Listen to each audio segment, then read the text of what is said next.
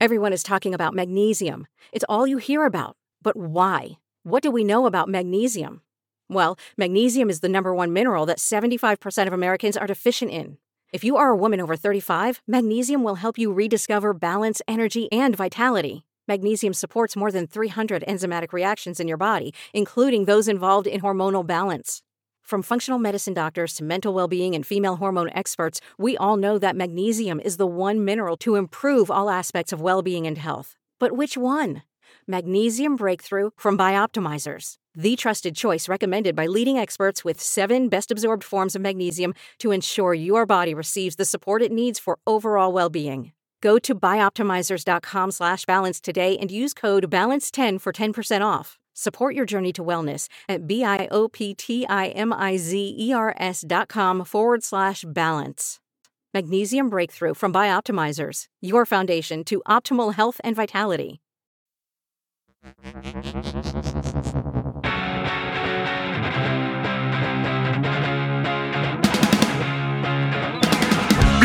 Bigfoot Collectors Club with Bryce, Michael,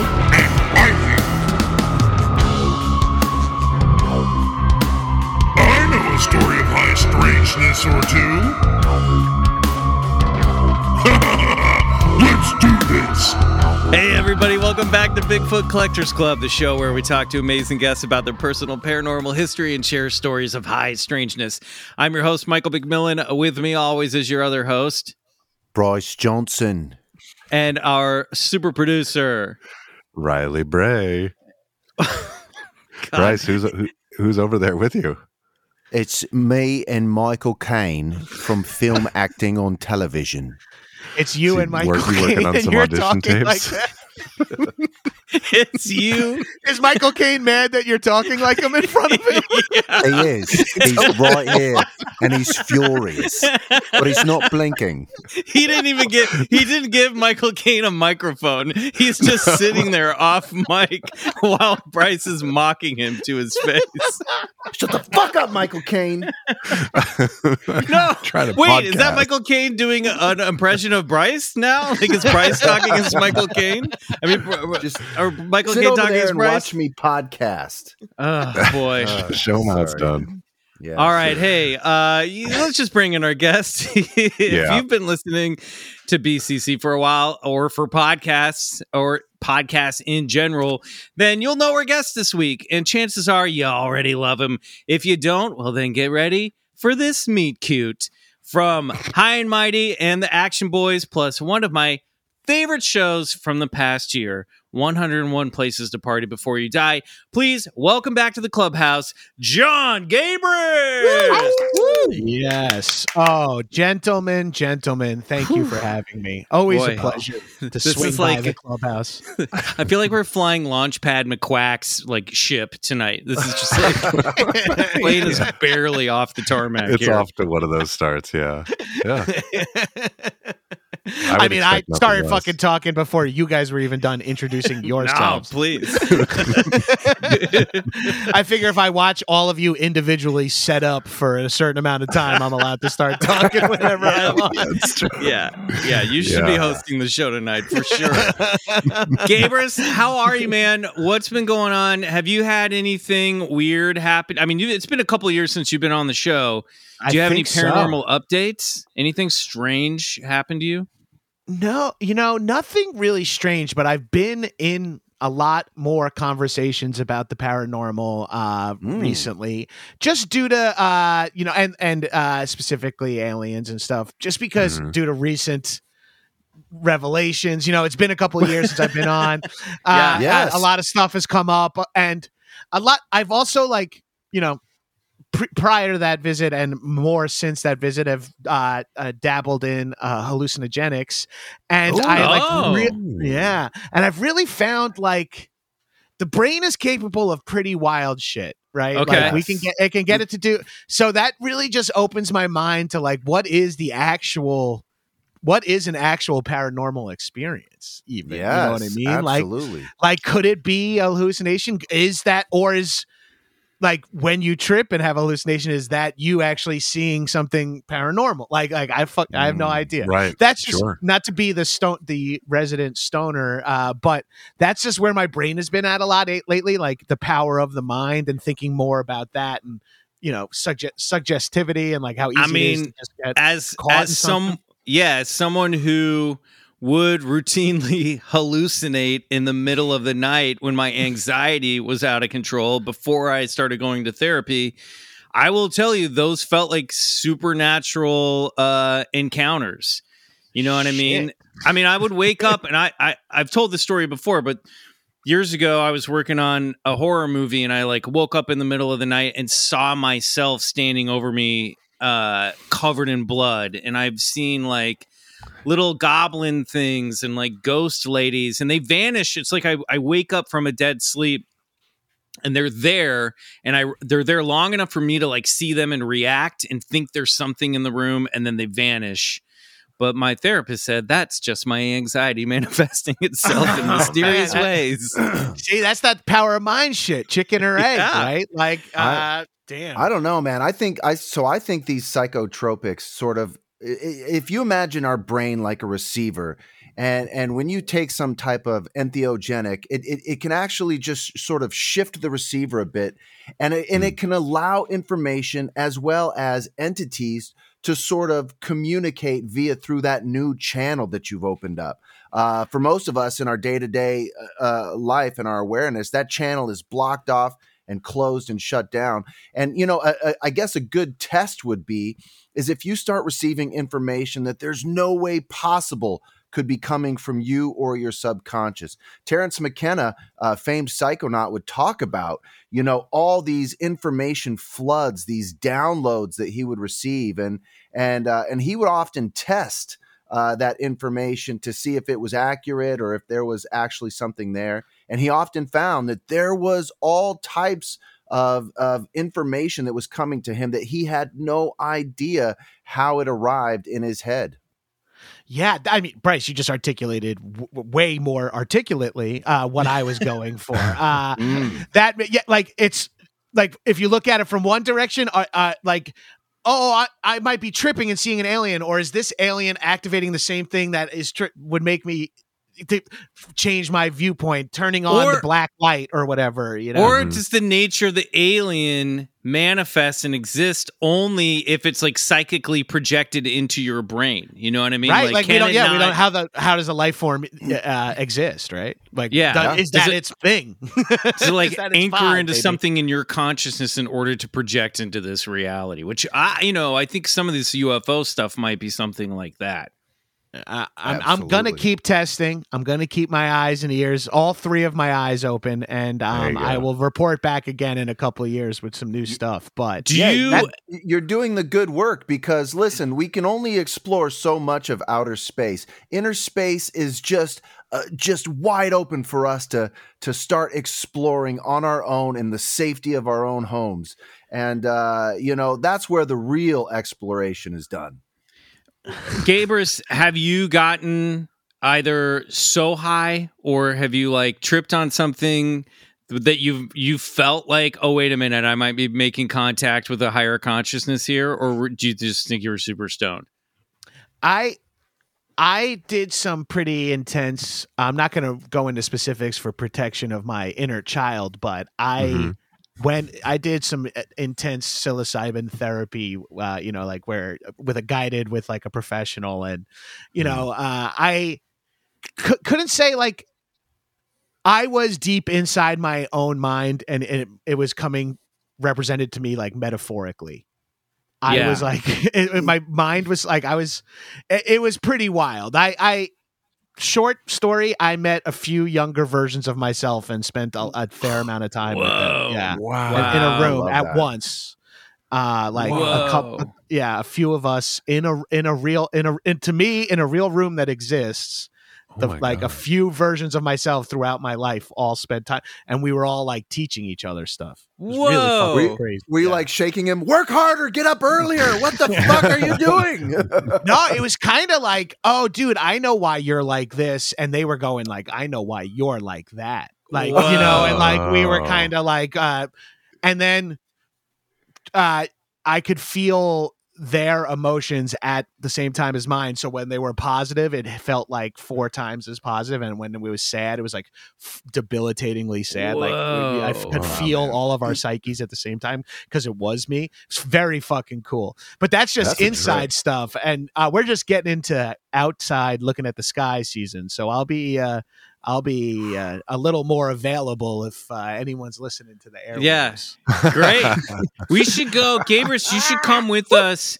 We should do like a UFO watch someplace one night, Gabrus. You should come with us. Let's go on a little field trip and do. Mm. I should bring one of my buddies who's like a legit, like you guys will go like, okay, yeah, I don't think we should hang out with Gabrus and his friends anymore. But this guy is like also a big uh, paranormal, uh, like uh, he's very knowledgeable, has seen, you know, watched every documentary, read all the books and stuff too. Great. He's a good buddy of mine, that- just doesn't, you know, he doesn't, he's an actor, but he loves this shit. So Sounds like we and would we're- have nothing in common, Gabrus. yeah, yeah, I know, I know. And he, he's the guy who. I first did shrooms in the woods with, and you know, and he's the one who got me. When I say I've been having these conversations, it's with this my buddy Tyler, who's Oh, shit. informed. Yeah, Yeah, we'll Like, vector in some UF, we'll vector in some UFOs, uh, Steven Greer s- style. We'll use some CE5 contact vectoring. I fucking love that.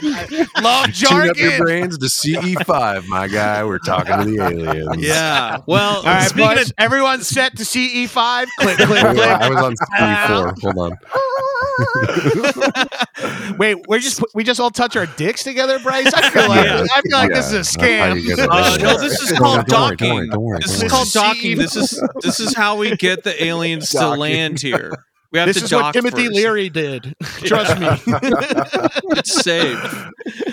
Um, all right. Well, speaking of making contacts with aliens, we're gonna talk. We're gonna hear some listener stories tonight. That's right. We're digging into the L files. These are stories that you, the listeners, have sent in to us to Bigfoot Collectors Club at gmail.com.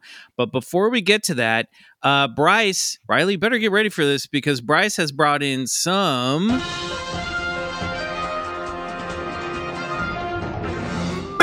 Say Say News. All right. That's right, boys. Uh, well, Gabrus is right. Things are kind of popping off in the UFO world. Uh, a lot of new information, a lot of a lot of juicy little tidbits coming out, and uh, it's a great time to be interested in the UAP UFO phenomenon. So, uh, this I found this little news article, and it really sort of stems off of. So, I don't know if you guys know this, but uh, Jeremy Lockyer Kenyon Corbell uh, friend of the show, filmmaker of uh, Hunt for the Skinwalker and Patient 17 and the Lazar film. Well, he's got a new podcast out called Weaponized uh, that he hosts with George Knapp. Uh, I always love that George Knapp and Jeremy. They're just doing some incredible stuff. Anyway, so this came out in the Liberation Times, and the Trusted headline news reads- source. What is deliberation? Wait, Well, hold on. yeah, Let me go that's grab the hard copy. I think it just got landed on my porch. uh, it says here former chief for defense contractor that ran Area 51 claimed knowledge of recovered flying saucer and live being as Congress looks to uncover details of alleged illegal UFO programs. Uh, I'll read on here. Um, here we go. Oh, wait, where's all the text? okay, it's here it comes. Okay. I'm always a mess with these things. Uh, this is by uh, uh, Christopher Shaw. So, Alfred O'Donnell, a senior manager of EG&G, the defense contractor that managed Area 51, claimed the quote, they did have a flying saucer that had been recovered from New Mexico and a quote live being, according to investigative journalist George Knapp, who interviewed him on numerous occasions. According to Knapp, O'Donnell, when speaking about the being, told him, quote, we didn't know what it was. To tell you the truth, we couldn't communicate with it. In the beginning, we didn't know what it was. We didn't know where it was from, and we didn't know what to do with it. Knapp added that O'Donnell compared the being's appearance to former presidential nominee Ross Perot, unlike the classical gray looking alien. Wow. Yes. Oh shit.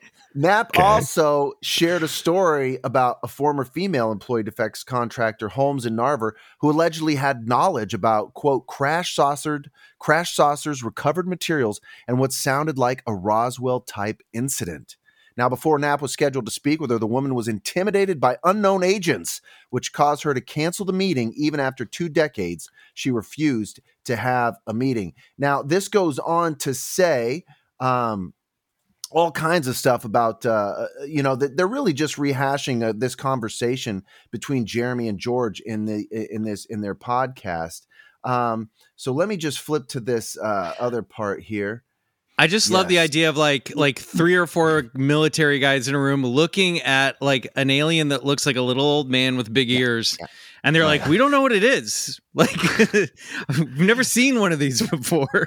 I don't know why I can't get my brain off the idea of it would be so crazy if you were sending like a spy ship to go and you were like, let's just put on this weird little fucking like fake. Oh, let's send the weirdest looking pilot in case they crash, and we could just they'll think it's an alien. It's like send the little guy. It's like he's like let me go, and everyone's like Yeah. fine, man, get in there. And they send this dude, and they're like he crashes the weird spaceship that they were testing out, and it's like oh, it's aliens, and uh, whatever other country is like whoa, swoop, we just got away with it. well, you segued that perfectly because on our three part Roswell series, we sort of went through some of the uh, theories that were undergone, and and one of Annie them was Jacobson. Uh, Annie, Annie Jacobson. Jacobson's uh, Russian One of my child, favorite uh, authors. Yeah. Yes, yes. So now Yeah. listen to this.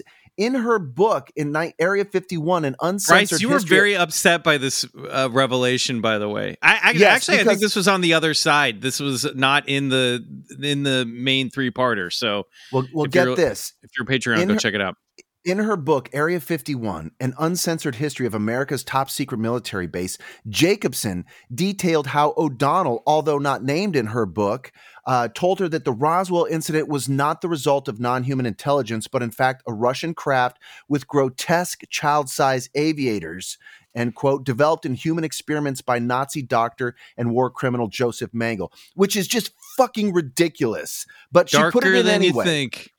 Uh, now, but but listen, after visiting Russia following the Cold War, Knapp, uh, who is basically he went to Russia and talked to all their UFO head guys, disputed O'Donnell's version of Roswell through his Russian contacts, including Professor Valery Burdakov, an aerospace scientist whose mentor was Sergei Korolev, the father of the Soviet Union space program. Knapp discovered that the Russians were just as mystified about the Roswell incident as the Americans. Quote, Korolev told Stalin the phenomenon was real, end quote. He told him, quote again, that the UFOs were not dangerous to our country, but they were not manufactured in the United States or any other country. Stalin thanked him and told his opinion was shared by a number of other specialists.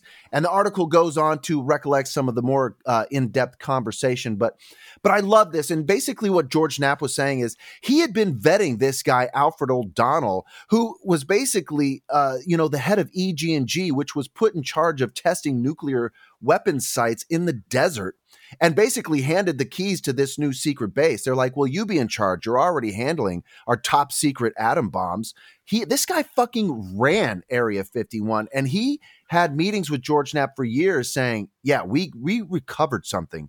And if you think about it, the idea that the Russians stole some secret UFO fucking and had this secret UFO technology, and they're like, let's put in grotesque childs in it, and we'll and they'll fly over to uh, New Mexico where it'll be discovered and hopefully crash, and and and it'll cause a panic. The, the it's ludicrous at its most face value. Um, Well, they launched it from Mexico, not from Russia. So I'm just going to fact check you on that one. no, well, no. The idea was that the that the Russians sent this UFO. I know, but they- from Mexico, from Mexico, they were in Mexico where they launched it from. That's in well, the it, book. do- it, it doesn't matter. It's ridiculous. And and George But says wait, here but wait, but wait. So why? But why would you take O'Donnell's word for all this other stuff, but not for the stuff that he told Annie Jacobson? well, that that's a great point. You can't take any of his word now. because- yeah. yeah, he's yeah because he's changed his story. Uh, Oh, you know, okay. to get in uh, to get in Jacobson's book, he probably received a lot of heat. Apparently, uh, from what George says, you know, because they found out he was having meetings with with this guy who uncovered. It's almost like you don't story. know who to trust in the UFO world. Well, that's Man, right. I mean, no you- it- one. it's an astute point. It could, they, it both they both could be full of shit, but but and, and honestly, and I'm from the school that they could also both be true stories. mm, interesting. Yeah. Like, like that's not impossible. that there are a handful of people in multiple countries that know about aliens and are using it to their advantage also to Right. try to do high level fucking sketchy shit too. Yeah, they're not mutually Sure. exclusive. Weird, Right, yeah. weird experimental like psyops and aliens can both exist. Yeah, Well, which I'll is terrifying. Like, and that's people are going to use that against us, man. Yeah. they Yeah. know, Well- man. and I'll end with this. Knapp's recollections of his encounters with O'Donnell came after legislation was passed into law by President Joe Biden providing protections to potential whistleblowers involved in secretive programs not reported clearly and explicitly to relevant congressional committees relating to alleged retrieval and reverse engineering of potential non human craft. So now we have a new law in the books that protects whistleblowers uh, from coming out of these SAP programs. If they want to talk, if they know something about uh, materials recovered or entities recovered, now they can talk with immunity. Come on Now, this I've sort of- podcast. Yeah. Come on this motherfucking exclusive on this You'll be podcast. safe. It'll be You'll be fine. fine. Yes, you're gonna be fine. You're gonna be fine. You will have you will have to watch us set up our uh, our know, podcast for 15 minutes. Um, but we'll you can come on the show. yeah. Well, I've I've recently, like Gabrus, gone down the UFO rabbit hole, and I've got a whole bunch of other little tidbits and treats, but I'm not going to reveal them on here. You're going to have to join us over on the other side, our Patreon, where I've dedicated a whole episode to all the new little honeypots uh, that I've managed to uncover here. Sweet. If I can yeah. plug uh, an Annie Jacobson book real quick, Surprise Kill Vanish, about the kind of the history of the CIA and what they were up to, and like some sketchy. Oh man. You got a lot of great ane- anecdotes in there. Guys fucking skydiving with a nuke strapped to their chest to see if that would be a viable way of bringing a nuke into a halo diving, high altitude, low opening with a fucking nuke strapped to his chest. Oh my a guy who was God. running ops into his 80s. That and that man was Tom Cruise. Billy Waugh Oh is his God. name, and I'll never forget. It's a cool name too. I That's highly all I gotta recommend that. that. Yeah, it's All good right. listen Cool. too. Great. Whoever their reader is on the audiobook is good too. Wow. It's So, on my Gabrus, when you hear this stuff, uh, you know, Area 51, all this stuff, like, wh- wh- where's your head at with this right now? Now, here's my thing.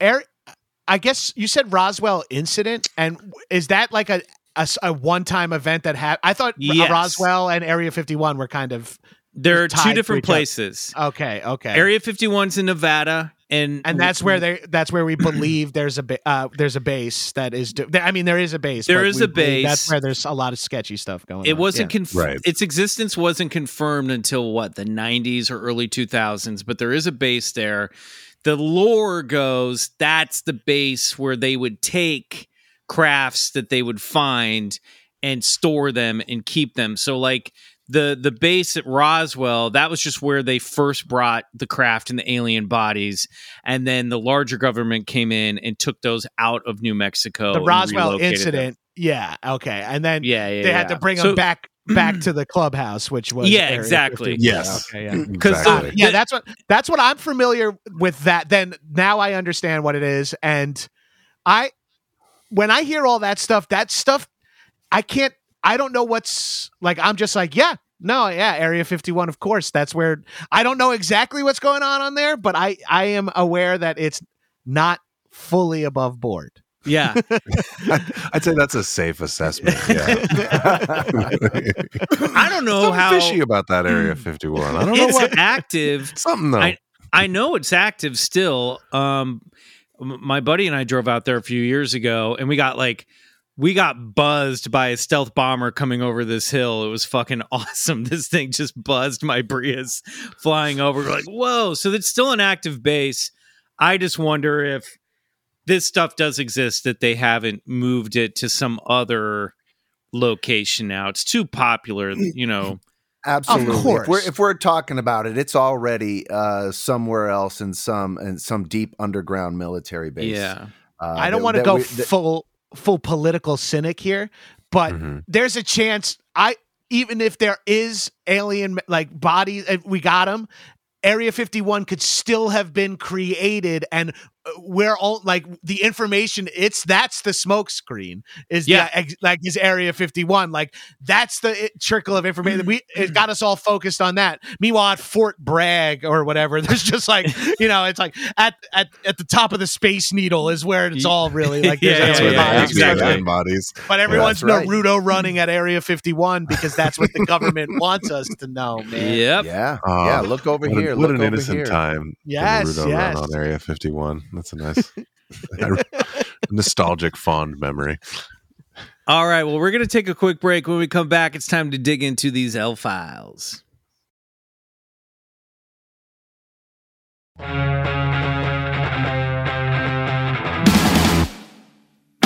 All right, everybody, it's time to hear some listener stories. We're getting into these L files. If you've had an encounter you can't explain, write to Bigfoot Collectors Club at gmail.com and include the phrase L files in the subject line. We might read it on one of these episodes in the future. And I just want to say something. Now, last month, I was very excited because you guys are sending in uh, shit tons of L file stories, and I'm very excited. So don't slow down. But I'm starting to get the sense, and I don't want to judge anybody, that we're getting some creepy pasta trickling in here. This isn't. Oh. This, now, look, You we amateur could, writers out there, We stop it. could This isn't a short could- story contest. we could do a short story episode sometime. I'm not saying some of you guys are writing some really good stories. I had a lot of questions about the Florida She Beast last month, and there were a few of Mm. these that I almost put in the show tonight or might be in the show tonight where I'm like, now y'all are fucking with me. Okay. so I'm just saying this these these are stories in the spirit of the show that are supposed to be encounters that you guys have that you can't explain. I'm just going to put that little disclaimer out there. But that being said, let's dig into the first L file. Riley, what do you have for us?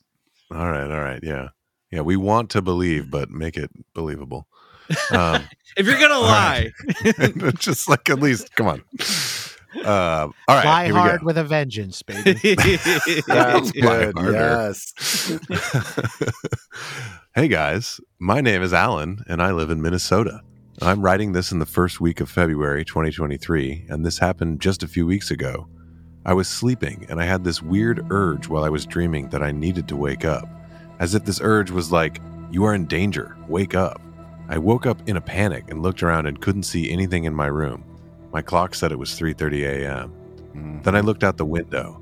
I saw a black figure standing across the street, and it was just a figure and pitch black, like a shadow figure.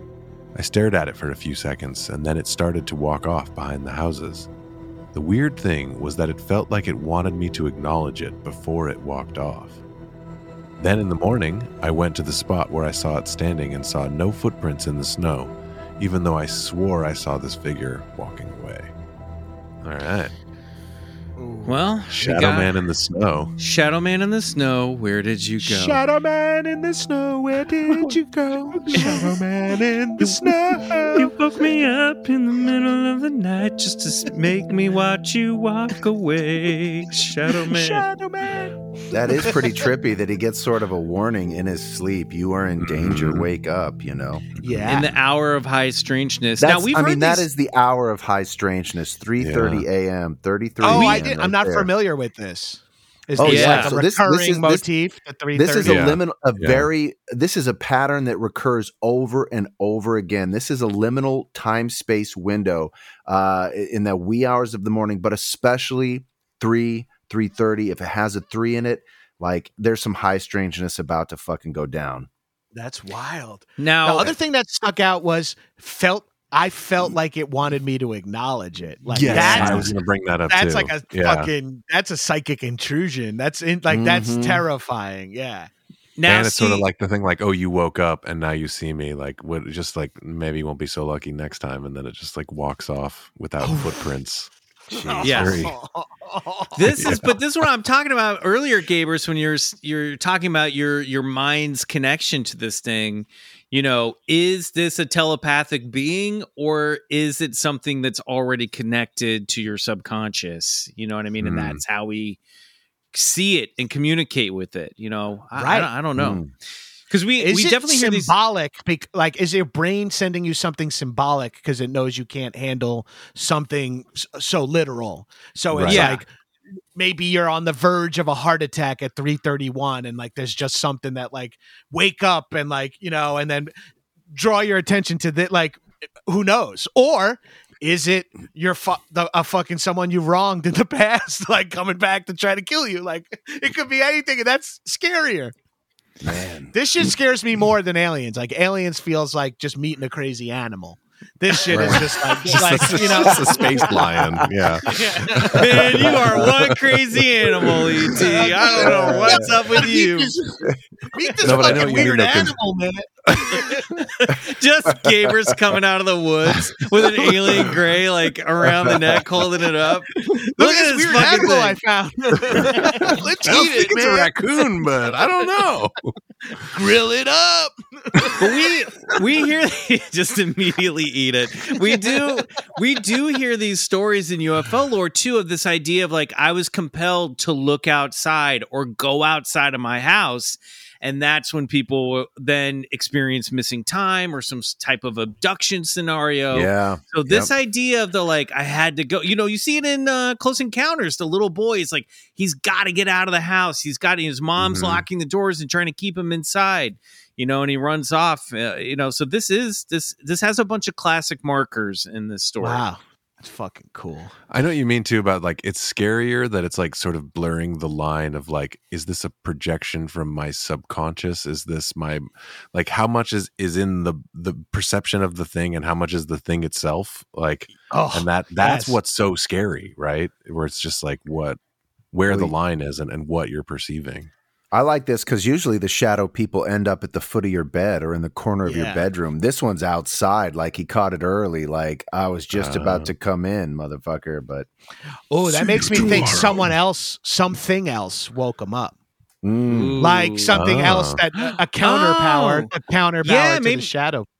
maybe the warning was from a separate entity being like, "Wake up, wake up, wake up," and, Yeah. and then then he scared the thing away. Right. Damn. This. The forces All of right, light and dark. We have a letter from Anthony. Will you read this one, please? My name is Anthony, and I've been listening to you guys for a few weeks now, and your podcast is very interesting and it gives me goosebumps all the time. I'm telling this story in hopes of finding an explanation. To prepare this story, I want to say that I've never really believed in ghosts or anything strange, but I've always scratched my head about this. I live in Corning, New York, shout out upstate, and I live at my mom's house for a long time. But that house was always very strange. Like if we were sitting on the couch, you could see the stairs, and everyone would always see a shadowy figure at the top. But we hmm. all just ignored it. And my mom, oh boy, and my mom, I mean, I, and my mom always said that things flew off the wall randomly, but I never believed it. Hey, I'm listen, when your mom says things are flying off the wall randomly, Yeah. believe her. Believe it. Believe Yeah. what your mom all is women, especially mom. I'm not one who dreams a lot, and when I do, it's usually good dreams. Me and my brother slept in the same room for all of the first 13 years of my life. We had bunk beds, and they were set to where you can see the door, which obviously has the attic because why wouldn't it? But Now, one I'm- night, I'm- Hold on, I'm confused by this por- part. Uh, it was set where you could see the door, which obviously has the attic, because why wouldn't it? I feel like something's missing here. Maybe this is a door that looks out into the hallway where we can see an I think that's what they're saying. And it's yeah, like creepy. the view through the door. you know, Yeah, yeah, yeah. Well- okay. I think that's well, while we're, I, I'll, I- I'll get back because I actually lived in a very similar situation, which is funny. really. But one night, yeah, but one night I fall asleep, and then in my dream, I look to my right, and there was this thing hanging upside down from my attic. Yep, we were Ugh. all right about the layout. And I remember this oh. thing so vividly, like it was yesterday. The thing was shaped like a bigger person, but it had spikes coming out of it, and it had bright red eyes, and the thing was pure black. And I woke up and I was like, wow, that was weird. But it got weirder. Like I said, me and my brother shared a room, and I was talking to him maybe a year ago. And we got on the topic of my mother's house, which was weird because we never talk about her house. Then we got on the topic of how creepy that it was. I brought up my dream, and I could tell my brother was bothered, and he told me he had the same exact dream, same details and everything, like exact same.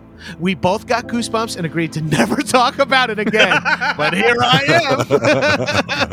am. I'm, I'm curious what's that about and if you guys have answers. I really hope you guys see this and read it on air or reach out back or to me.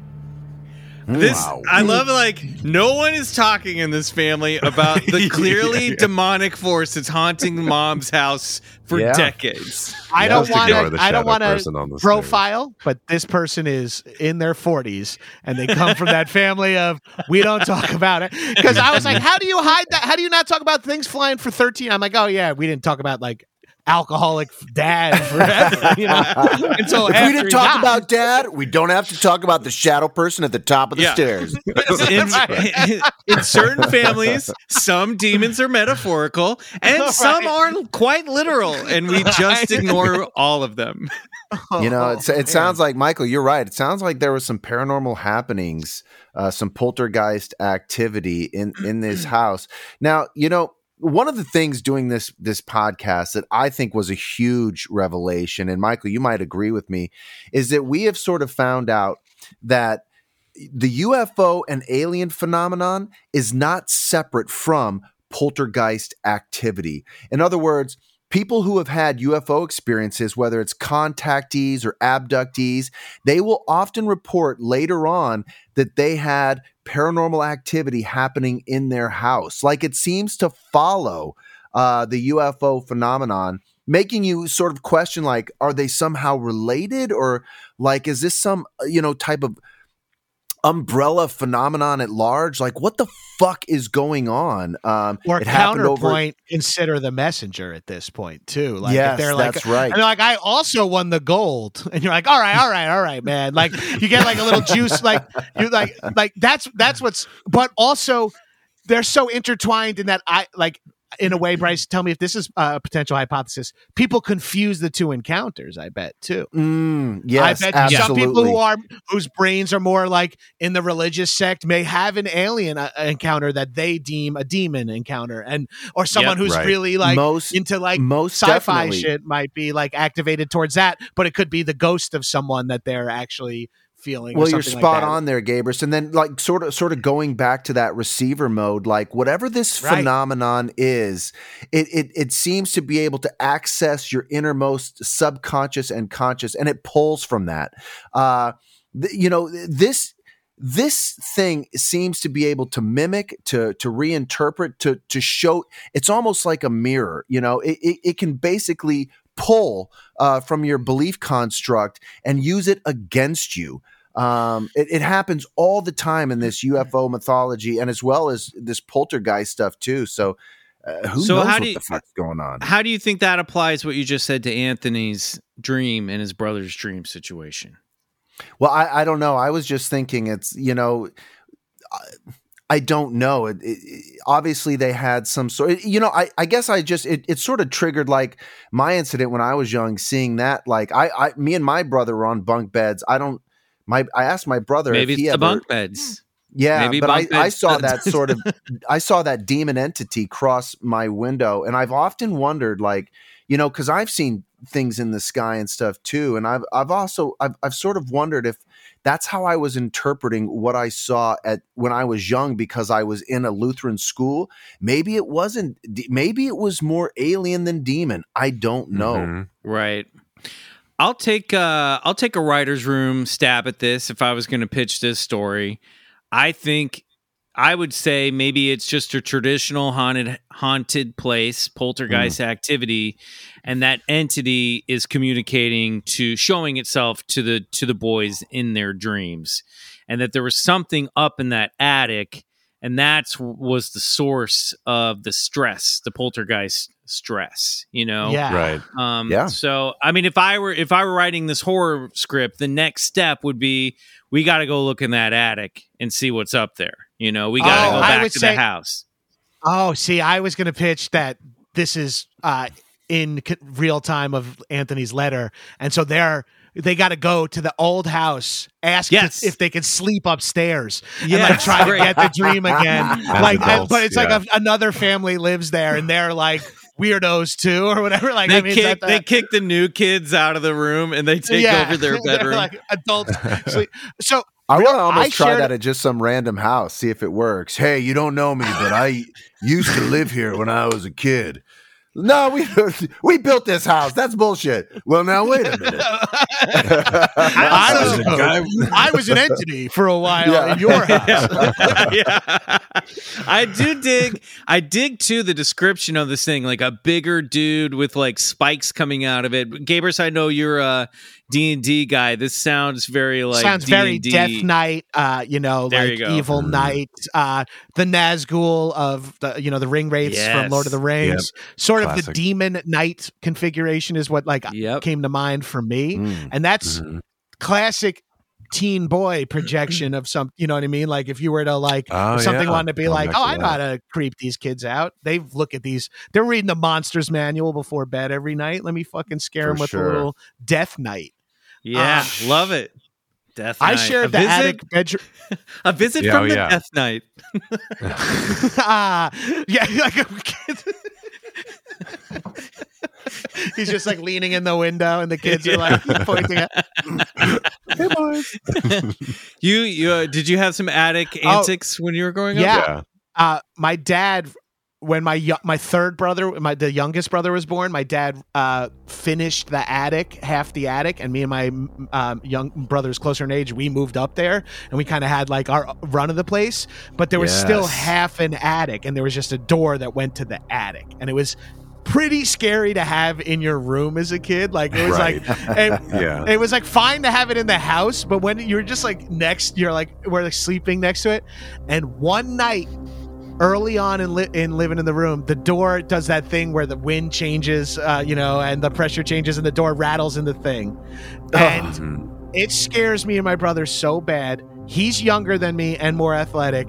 Uh, even then, still is. Uh, and we so we hit the stairs, and he sprints down so fast, and I'm at the top of the stairs, and I have a full blown like it's right behind me moment, and I jump down the stairs, and I am like a dumpy twelve year old. I fucking sprain my ankle, and I, I screaming bloody murder. My dad hears like this huge racket, comes out to see me and my brother in like a pile at the bottom of the stairs, and he just goes upstairs, and there's obviously nothing there, and I have to bring. I have to be on crutches in school for like four weeks. Wow. Looking up the stairs, like with never was a really giving context. Yeah. Ah. Ga- gamers, that's exactly how my dog Zola reacts if like a paper bag falls over on the kitchen table. I have big Labrador energy. I've been told. oh, that's great. Oh man. man. All right, Bryce, what do you got for us? All right, let's pull one here from the grab bag. Okay, here we go. Hello, Michael, Bryce, Riley, and special guest, Jon Gabrus. My name is Cohen, and I have a very peculiar hobby. I collect and house cursed and occult objects. I also rehabilitate associated spirits. Nice. Cool. Okay, cool. Now, I know what you must be thinking. What the fuck? Is he crazy? Actually, we're like, no, that's fucking dope. Uh, Pretty good guy, I hope he knows. it, how- wrote into I- the right podcast, bud. Yeah, right. I hope he knows how to protect He's like, wait a minute, I thought this was fresh air. Never mind. Dearest Terry. now, I know that can be a big deal for some people, but cursed objects are a common and rather normal thing for me. I have history with an eldritch cult that I am no longer part of. As a totem Whoa. crafter and chaos magic infuser, oh, we'd get along great. I could talk Holy for hours shit, I gotta about meet my this dude. collection. And yes, they all carry something with them, be it a spirit, energy, or curse. Each item has its own story I could tell, and my time as a cultist has many crazy tales.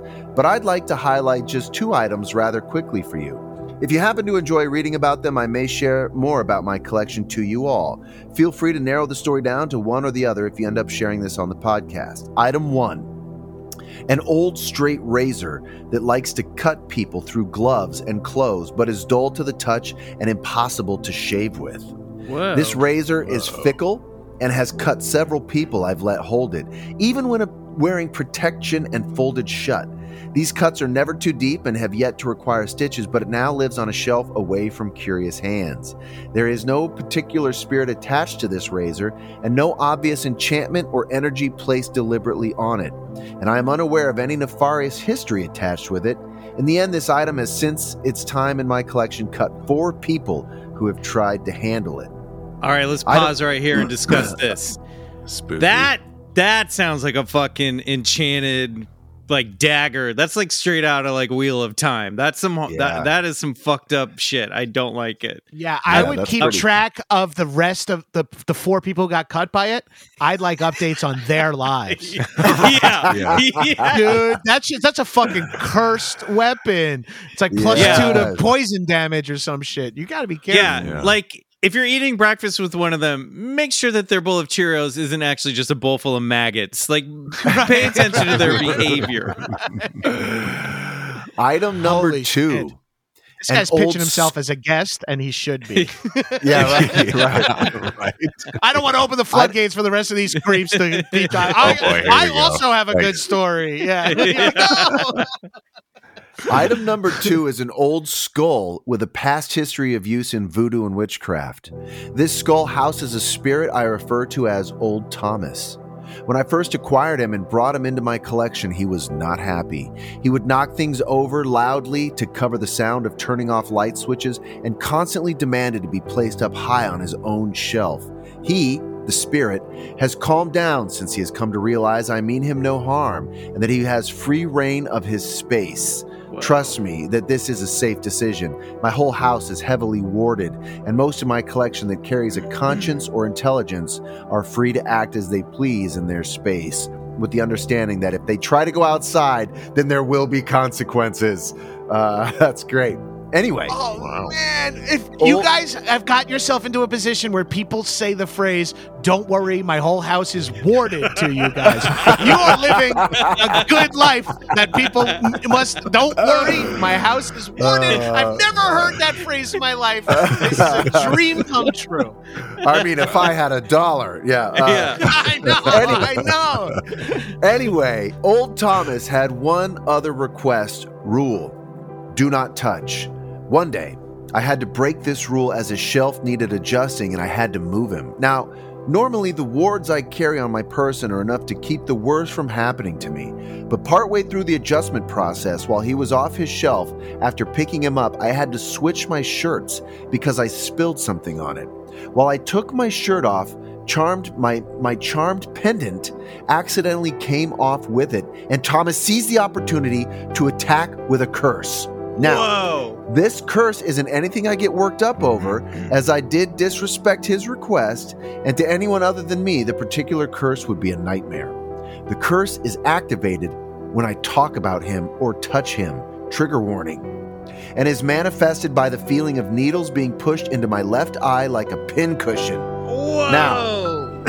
this is nothing to do what other items have done, and since no actual physical damage is done, I feel there's no reason to try and remove the curse. yes, this just triggered it, and no, you reading this or talking about it will not make it worse or trigger it again, I promise. Wow. Ooh, sorry about that. I feel there are Guys, plenty- every time we talk about old Thomas, Cohen gets a needle in the eye, so we gotta be Like, it's careful. fine. This is fine. It's fine. yeah, it's fine to talk about old Thomas. Yeah. I feel that there are plenty of more stories to tell, and I'd be more than happy to. But for now, I feel these two have taken enough of your time. And unfortunately, I do not send photos of most of my collection, as some things I've shared or shown to others have invited hitchhikers, and I'd hate for you all or your guests to have a sudden new entity to deal with. Again, Thank you. I'm a huge fan of the BCC and hope you enjoyed the small peek into my collection and hobby. Bravo. Co- bravo. Wow. Fucking hell.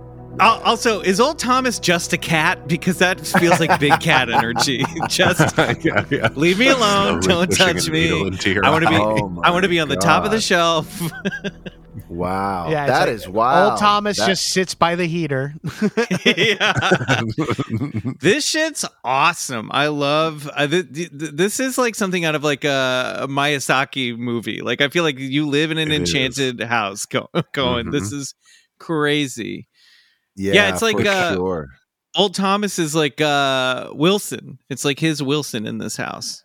Oh From- man, I mean, it it takes a certain individual to sort of live with a, a bunch of you know haunted or imbued objects. I don't. I mean, I have a, my own little sort of magic box next to my bed, but n- n- nothing sort of has uh, powerful properties like like it sounds like this guy's uh, items do. You know what I mean? if I have to wear just- any protection in my own house to protect me from things inside of my house, right. I, like I'm not trying to tell my man how to live his life, but maybe this we're, we should be in like two property type situation. Like a second, Get a like this- duplex. like a, like Yeah, a pool yeah. house, maybe. Yeah.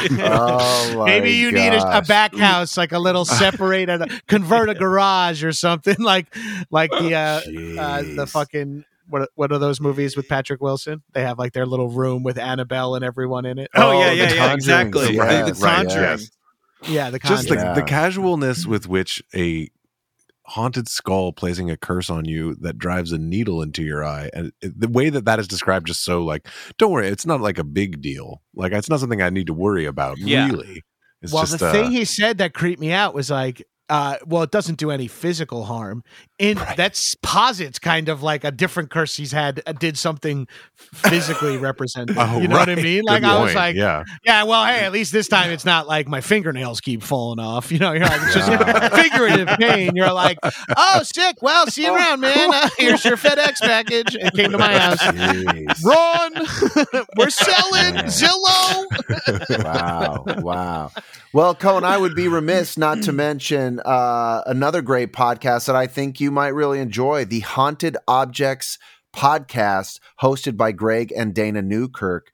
Uh, paranormal Yeah. heavyweights, and they just started a podcast. You could find it anywhere you get your podcast and on YouTube as well. But that's what they deal with. They have their own occult and traveling museum of haunted objects. Uh, you might enjoy that. That's Okay. fucking cool, man. That's, Yeah, great. I, I I'm just so happy to know there are people who live their life with making the choice of like, well, I'll just keep these haunted objects and like just keep like I, when you hear about people who Uh-huh. like choose to be social workers and choose to, you're like what Yes. beauty like thank you i'm too Right. self-centered i need to be an actor i'm so glad other people are and then you hear about someone's like i help guide you're like oh i'm just glad people like you it's like don't worry my charmed pendant protects me like there are just people I'm out ho- there doing that and if you I'm believe protecting you from the razor that cuts you when you hold them, it. exactly and Oh if you believe God. this guy he's we, we should be thankful and thank god and if you don't believe him he ain't bothering you this is like Yeah. the perfect fucking guy, right? He's like in his own house going, I'm protecting the world. And you're like, thank you. And if he's lying, he's not in our faces about it, right? He's in his house Right. dealing with fucking old Thomas. Like, this is a dream guy to run it's a into. perfect person We believe you, Cohen. I believe All right. him. I think we got time for one more. This is a little bit longer, so I'm gonna I'm gonna I'm gonna burn through this one. So right. here we go. I met the devil and it told me its name. Oh wow! Howdy, Michael Bryce Riley and guest, yes, Gabrus, and the mm-hmm. ghost of the clubhouse. I started listening to BCC after Markiplier's episode and instantly fell in love with the spooky stories and chill vibes. I'm listening to the entire back catalog and I'm currently on episode 69. Nice. Nice. Nice. He said that, not me. Uh, so if I say something strange or don't make an obvious connection, it's because I'm currently living with the ghost of podcasts past, and it has a lot to say. For context about my upbringing and personality, let me lay a few things out before I get into the story. Great. One, I grew up with a Christian mom and an atheist dad. My dad now lives to speculate about. Uh, now loves to speculate about how about the show Ancient Aliens. I'm sure you're familiar. Two, I'm agnostic, more or less. I think someone or something is pulling the strings and conducting secret symphonies, and though I love to speculate, I'll never dare say what the truth really of reality really is. Ooh, I'm writing that down for a Shadow Bat song. Secret Symphonies. That's Yeah. good Mm, stuff. nice Three, in an effort to give myself some credibility here, I'm inclined to tell you that I work in a laboratory. I cannot tell you which, and I cannot tell you the specifics of what I do. What I can tell you is that my work involves a very high level of attention to detail involving children's safety and a great deal of chemistry. Okay? If your kid doesn't burst into flames when sitting near a fire, you have me to thank. Um, let's all right. You know what? Let's thank let's thank this guy for this job Yeah. as Yes, well. Thank, thank you. you. Thank Yeah, for Looking doing out for society. Yeah, I couldn't do it. I'm too self-centered, so I appreciate it. Yeah. Four, I've had night terrors since I was a kid. In fact, my earliest memory is a night terror. All it was was a scene the starry night sky slowly panning from right to left, then a dark, bat like shape swooped over me, and I awoke to existence. Five, many of my night terrors are incredibly detailed and can feel as though they last several hours or even days. There are often people in my dreams I've never met before. Sometimes they're very near and dear to me inside the dream, and knowing they stop existing when I awaken feels like a watered down version of dealing with the death of a close friend. Not fun. Now, I've kept you waiting long enough. It's time for the story. I've had night terrors my entire life. Daily nightmares were not uncommon, and weekly was all but expected. About a year ago, I had a horrible night terror that left me shaken for days. I would t- it would take me a long time to explain its contents, and the dream itself felt like it took place over the course of about a week or so. So I'll, I'll only give you the important bits. What started as a dream about visiting family near the coast, I'm unsure which coast, ended in an apocalyptic vision of a world fallen to the vicious rampage of a single entity. A war of tremendous scale using mid 1800s weaponry against a single threat. As for the entity itself, it is the source of the terror that followed me into the waking world. It was a horrible perversion of life and the human form. It was gray skinned, had a thin frame, black eyes, and a mouth filled with teeth that were splintered and broken. Its smile was unnaturally wide, and it smiled every time it laid eyes on me. Its limbs ended in sharp and bloody, bony points, and it used them to stab into the floor, ceiling, and walls to crawl toward me at a rapid pace. As time went on within the dream, eventually ending with my soulmate and I running away from the entity through a birch forest at golden hour, the entity grew larger and larger. It began the size of a toddler at the beginning of the dream, and by the end, ended up being the size of several buses as it grew increasingly aberrant and distorted. As I've said before, the dream shook me, terribly so.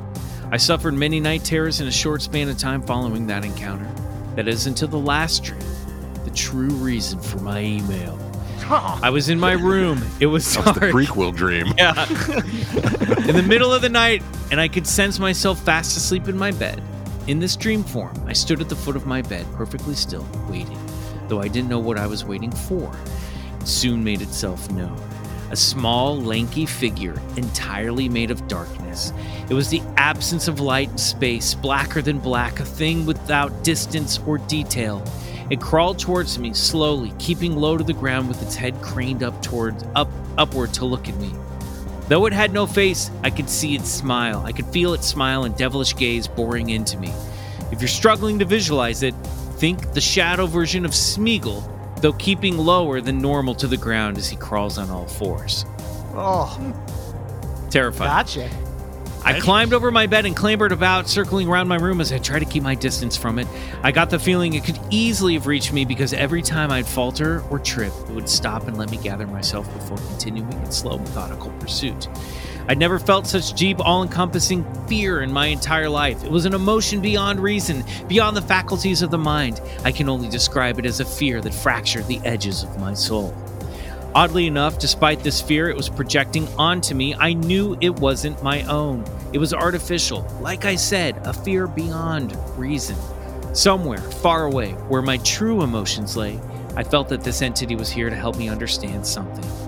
The entire time it was egging me on, never speaking, though it forced me into it forced thoughts into my mind. Sounds, a name. The entire goal of this entity, the entire point of its appearance, was trying to get me to speak its name. I could hear my physical body in my bed murmuring helplessly, slurred syllables and nonsensical grunts until finally I spoke aloud whatever I was trying to get me to say, whatever it was trying to get me to say, and I woke up. I lay there, paralyzed. Though my body lay motionless, my eyes flicked, flicked rapidly around the room, scanning for any signs of the creature, but it was gone. Then it occurred to me I had woken myself up by saying something. What was it? For some reason, I was terrified I would forget, so I sprang from my bed. My concerns about the thing in the dark suddenly evaporated, and I started Googling the sounds I thought I'd said. I was fumbling and bumbling from random search to random search, began sounding out the syllables using muscle memory and the vague sounds I'd heard in my state between sleep and being awake and try to figure out what I said. Barbara? Baal? I know the name Baal, but I also know his lore. That's not right. God, what was it? I swear that was the sound. But the second word, Baron? Bear-uh? Berith. I froze. Baal Berith. That was it. I searched the term, afraid of what I'd find, and sure enough, I got a hit. According to the Bible, Baal Berith and El Berith are gods worshipped in the Shechem in ancient Canaan. Now, that's all well and good, but one specific account caught my attention.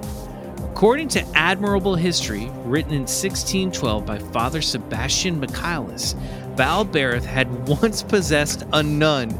During the exorcism, Baal Berith volunteered not, uh, volunteered not only his own name and the names of all other demons possessing the nun, but the names of the saints that would be most effective in opposing them. Now, I can't help but recognize this theme of, quote, the power of names, end quote, that comes along with this entity.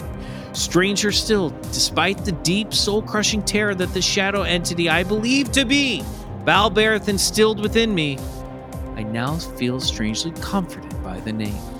You may think that's alarming. I thought so too. I would likely still think so were it not for one undeniable fact. I've had night terrors my entire life.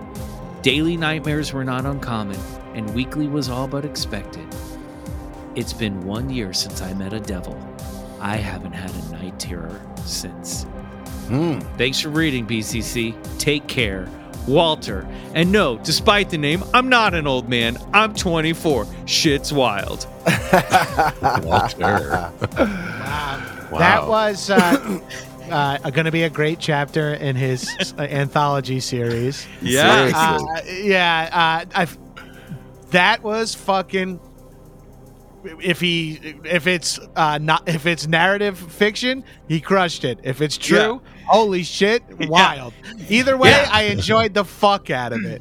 Not the first time that we've heard stories of like people dreaming of entities. This kind of comes full circle with the what, what was it? The Death Knight, the Demon Knight. What did you call yeah, it? yeah, yeah. Mhm. Death Knight, maybe. Yeah, the Death, Knight. Knight in that other story, this idea of entities presenting themselves in dreams because maybe that's a medium where they can manifest more easily as we're because sort your of in the receptors REM are state. different, right, Bryce? Your uh, Mhm, frequencies. mhm. You're tuning. Oh, yeah. You're, uh, when you're dreaming, you're you're tuning, fucking with the dials. Oh, that's not a when you're sitting space. at your laptop. Yeah. For So, sure. I- Yes. I I wouldn't think it. I, I'm not surprised or shocked too much by this idea of that you could grab a name of a demon, Google it, and find it. You know what I mean? It's possible. That's where that's where shit gets hairy for me. Is like when Yeah. you pull a name from the dream space, and then you're like, "Mm, maybe I'll throw it in a Google search. And you're like, oh fuck, it has biblical canon. That's It's not good. It's a- it's That's not No. good.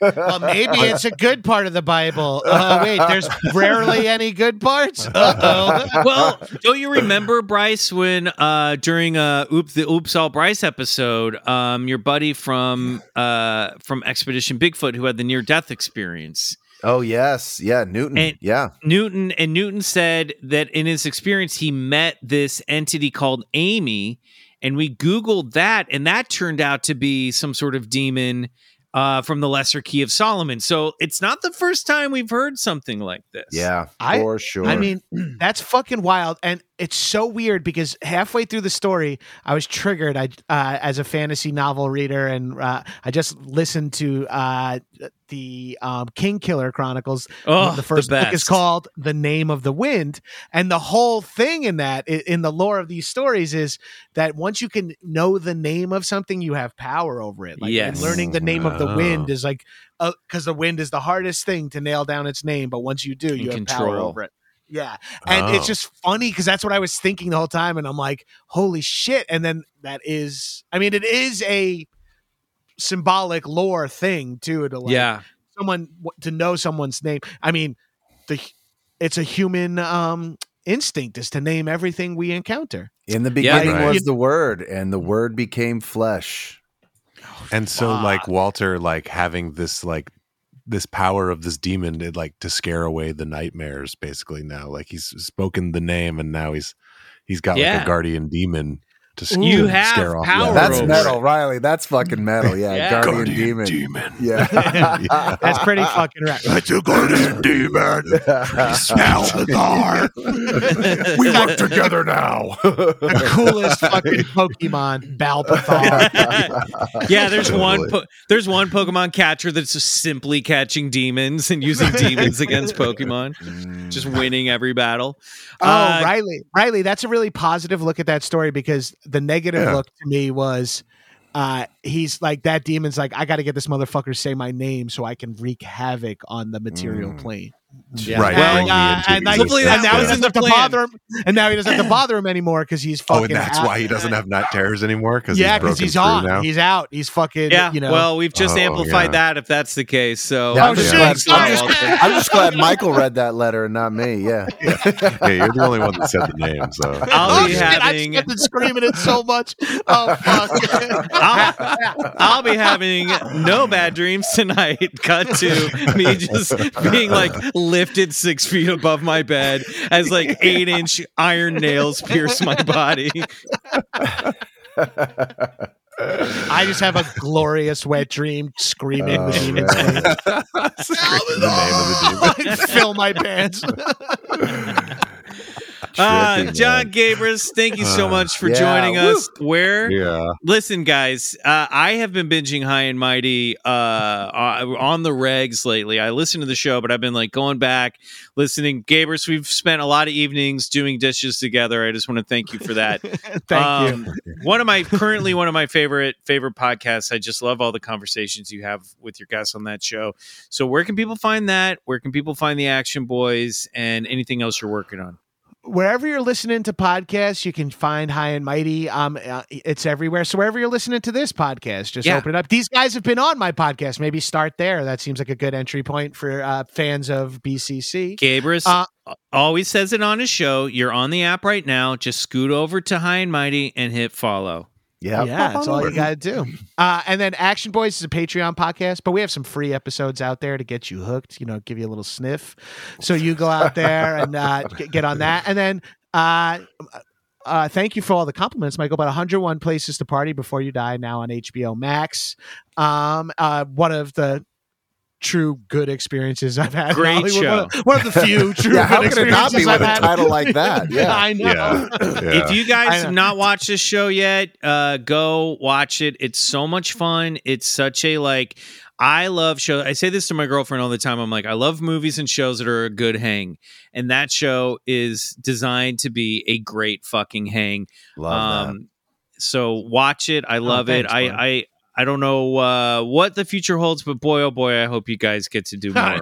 Neither do we. But I'll tell you what the future does hold for David Zaslav, CEO of Warner Discovery. Uh, profits. I don't know what it means for the art that he now uh, owns and is the uh, chief executive officer of. I Oh, can't right. promise what that, but I know Homeboy's making some cash. That's what I know about the future of my show. Great. All right. Well, we'll keep our fingers crossed. We're waiting on a few Thanks, pickups over here, so we'll, yeah, we'll right. keep- Everyone, We'll burn a hands in. candle for Pickups you. on three. One, two, three. Pickups. Pickups. Pick up. Fuck yes. awesome, Please. man. Well, Pickups thank you so around. much.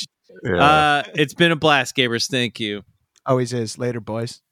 Ah, love me some Jon Gabrus. He's the best. Uh, so fun to have him. And you know what? We should go on uh, a quest. We'll figure out a quest to go on with Gabers for sure. We'll make We it another quest for sure. Definitely. You Yes. got to do a quest. All right. Don't forget to follow us when you're following High and Mighty. Uh, click that follow button on uh, Spotify, Apple, or your favorite podcast app so you never miss a single episode. We want to hear from you. So please rate and review while you're there. And if you drop us a five star review on Apple Podcasts, we might read it on the show like this one. by Blythe Soulless something. Soul Soul G. I don't know. Found via Truest Blood. I came to the podcast via the podcast Truest Blood, the episode Michael was a guest on, and kept listening and learning, and then binge watched Expedition Bigfoot, and now listening to Riley's music. This podcast has it all. Excellent hosts, guests, and energy. Love these guys. I'm off to become a Cosmeteer Patreon member. Yeah. That's what I'm Oh, talking yeah. That is Well, a thank Hall you of Fame review right there. Five That is good. Stars. Doing That's all of our great. content. We Yeah. love you for that. Just hitting all Love notes, that. yeah. Well, Might have to if you- laminate you, a Club Scout card. buddy. Yeah. Check, send us your address. Um, and if you want more Bigfoot Collectors Club and more of Riley's music, check out our Patreon, BCC The Other Side, for three additional bonus episodes every month. Head over to patreon.com slash Bigfoot Collectors Club. Join the Cosmeteers while you're there. And be sure to follow us on Instagram at Bigfoot Collectors Club and on TikTok at BCC Pod. Follow me on Instagram at McMills and hit me up on Cameo for a personalized video from me to you or a loved one. Guys, it's been a minute since I've done some birthday wishes, so hit me up. I know y'all are having birthdays. Yeah, H- hit me up too. I'm on those socials, or just check that awesome link tree Michael created in our Instagram bio. Uh, hey, I'm going down the UFO rabbit hole. You got to come join me. Uh, take the red pill and let's slip on down that hole. Oh no, Meet us don't over on- take the red. Pill. Oh no. Is it? oh, is it the blue like, pill?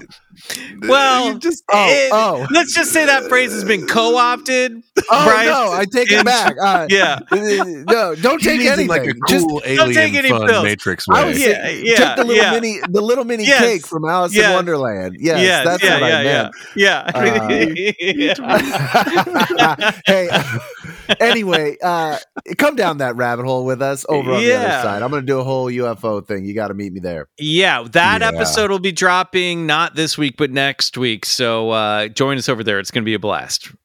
Yeah, I mean, I'm echoing that. We're jumping over on the Patreon right now. I can't wait to record this episode, Yeah. and you can't wait to hear it. So join us. And uh, yeah, I'm Peace Drone at Instagram.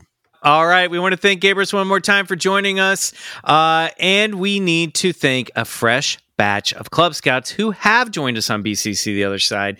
It is time for some Patreon shoutouts. And I just want to say if you're listening, you haven't joined the Patreon, I know we're talking a lot about it tonight. You should really, speaking of people who we need to thank for their positions in life, you need to thank these listeners because without them, there wouldn't be a show. So uh, let's get to it. Here we go. Allison, Thanks, Allison. Kimberly Cast Castaneds, Thank you. A- uh, Andrea Thomas, Thank you. Matt Winters, Thank you. Brandon, Thanks, Brandon. Adriana Bast Zamora. Thank Ooh, you. Like, like Lonnie Zamora. Uh, If you're a deep diver, you'll know that uh, reference. Joni Perfect, Thanks, Joni. Kelly Lowe, Thank you, Kelly. Keenan Derby, Thank you. Elise Broer, Thank you. Joseph Hilario, Thank you. Zach, Thanks, Zach. Ryan Serafinowicz, Thanks, Ryan. Hi Weiss, Thanks, Hi. Patrick Houston or Houston, Thank you. Nora Hem Cosmeteer, Thanks, Nora. Welcome. Christopher Pull, Thank you, Chris. Winona Alba. Thank you. It's like Winona Ryder and Jessica Alba, but one but Whoa. in one person. Tom Summers, Thanks, Tom. John Rossi, Thank you, John. Michelle Connor, Thank you. Michelle Lockard, Thank you. back to back Michelle's, Jason, Thanks, Jason. Tracy Walker, Thank you, Tracy. Nova Zero. Thank you, Nova. I can only assume you're a space cop, Jen, or a shaggy white dog that we love. Jenny A. Caldwell, Thank you, Jenny. Jacobo Wizards. Thank you. What a name. I must be a Final Fantasy fan. Evan Leach, Thanks, Evan. apparently awesome. Apparently so. Thank you. Alex T. Thank you. And Zion Gonzalez. Thanks, Zion. Thank you, everybody. We have lots of you to catch up with. We appreciate it. We love you. We'll see you back here next week for an epic unlock from the other side. Until then, good night. and go get regressed.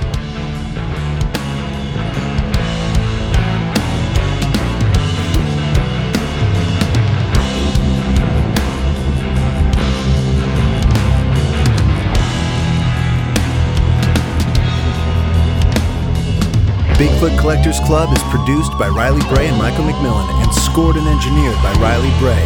Our theme song, Come Alone, is by Suneaters, courtesy of Lotus Pool Records. Do us a favor and support the show and unlock three bonus episodes every month by becoming a member of our Patreon, BCC The Other Side, which can be found at patreon.com slash Bigfoot Collectors Club.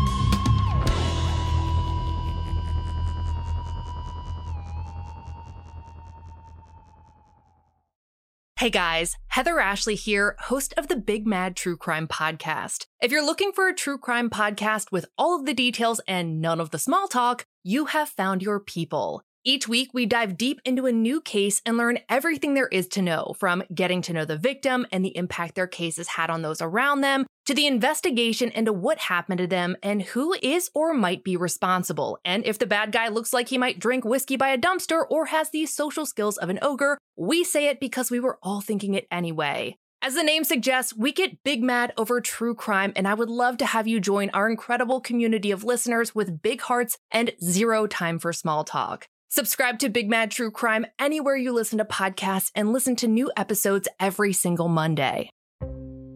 Hey, this is Eric Molinsky, host of the podcast Imaginary Worlds. Each episode, I explore different sci fi fantasy genres, talking with filmmakers, novelists, game designers, cosplayers, comic book artists, and anyone who works in the field of make believe. I also look at the fan experience, asking, why do we suspend our disbelief? You can subscribe to Imaginary Worlds wherever you get your podcasts.